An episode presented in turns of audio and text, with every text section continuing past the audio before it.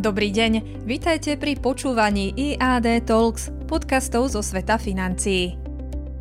Otras čínskych akciových trhov Uplynulý týždeň priniesol dokonca aj na tieto časy nevýdanú volatilitu na akciových trhoch – po víkendovom kongrese čínskej komunistickej strany, na ktorom aktuálny čínsky prezident skonsolidoval svoju aj tak už absolútnu moc, odstránil z najúžšieho vedenia akúkoľvek názorovú opozíciu, obklopil sa svojimi ľuďmi a nechal sa zvoliť do čela strany na bezprecedentné tretie 5-ročné obdobie akcie čínskych spoločností obchodovaných na amerických, ale aj iných burzách úplne skolabovali.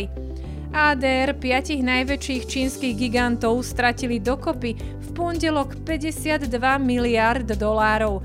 Baidu, GD.com a Pinduoduo utrpeli dvojciferné straty. Akcie Alibaby spadli dokonca pod IPO cenu, pri ktorej vstúpili na burzu v roku 2014. Podobný pád zažili aj akcie gigantu Tencent, ktoré sa obchodujú v Hongkongu.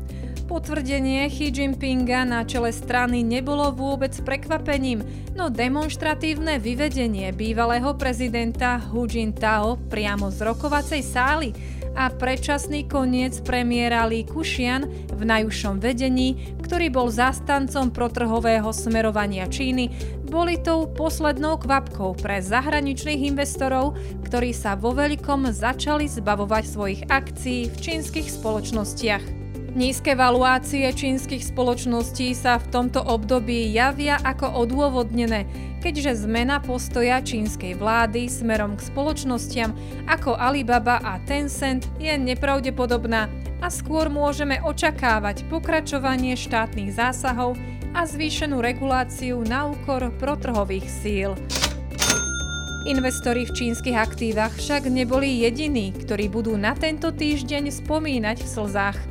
Akcie amerických internetových gigantov sa nevyvíjali o nič lepšie.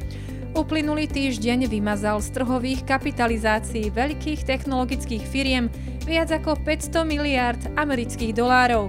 Za týmto pádom boli slabé výsledky reportované za uplynulý kvartál. Meta, materská firma Facebooku, zverejnila pokles v maržiach v dôsledku nižších príjmov z reklamy a rastúcim nákladom. Rovnako na výsledky doliehajú aj masívne investície do síce perspektívneho, ale stále vzdialeného projektu metaverzu a virtuálnej reality. Podobne dopadli po výsledkoch aj ďalšie firmy. Amazon sa po nich prepadol o viac ako 10% pre horší výhľad do budúcnosti, ako sa čakalo. Podobne po výsledkoch dopadol aj Alphabet a Microsoft. Tohto týždňový komentár pre vás pripravil Michal Ďurica, portfólio manažer IAD Investment. Počúvajte nás aj o týždeň.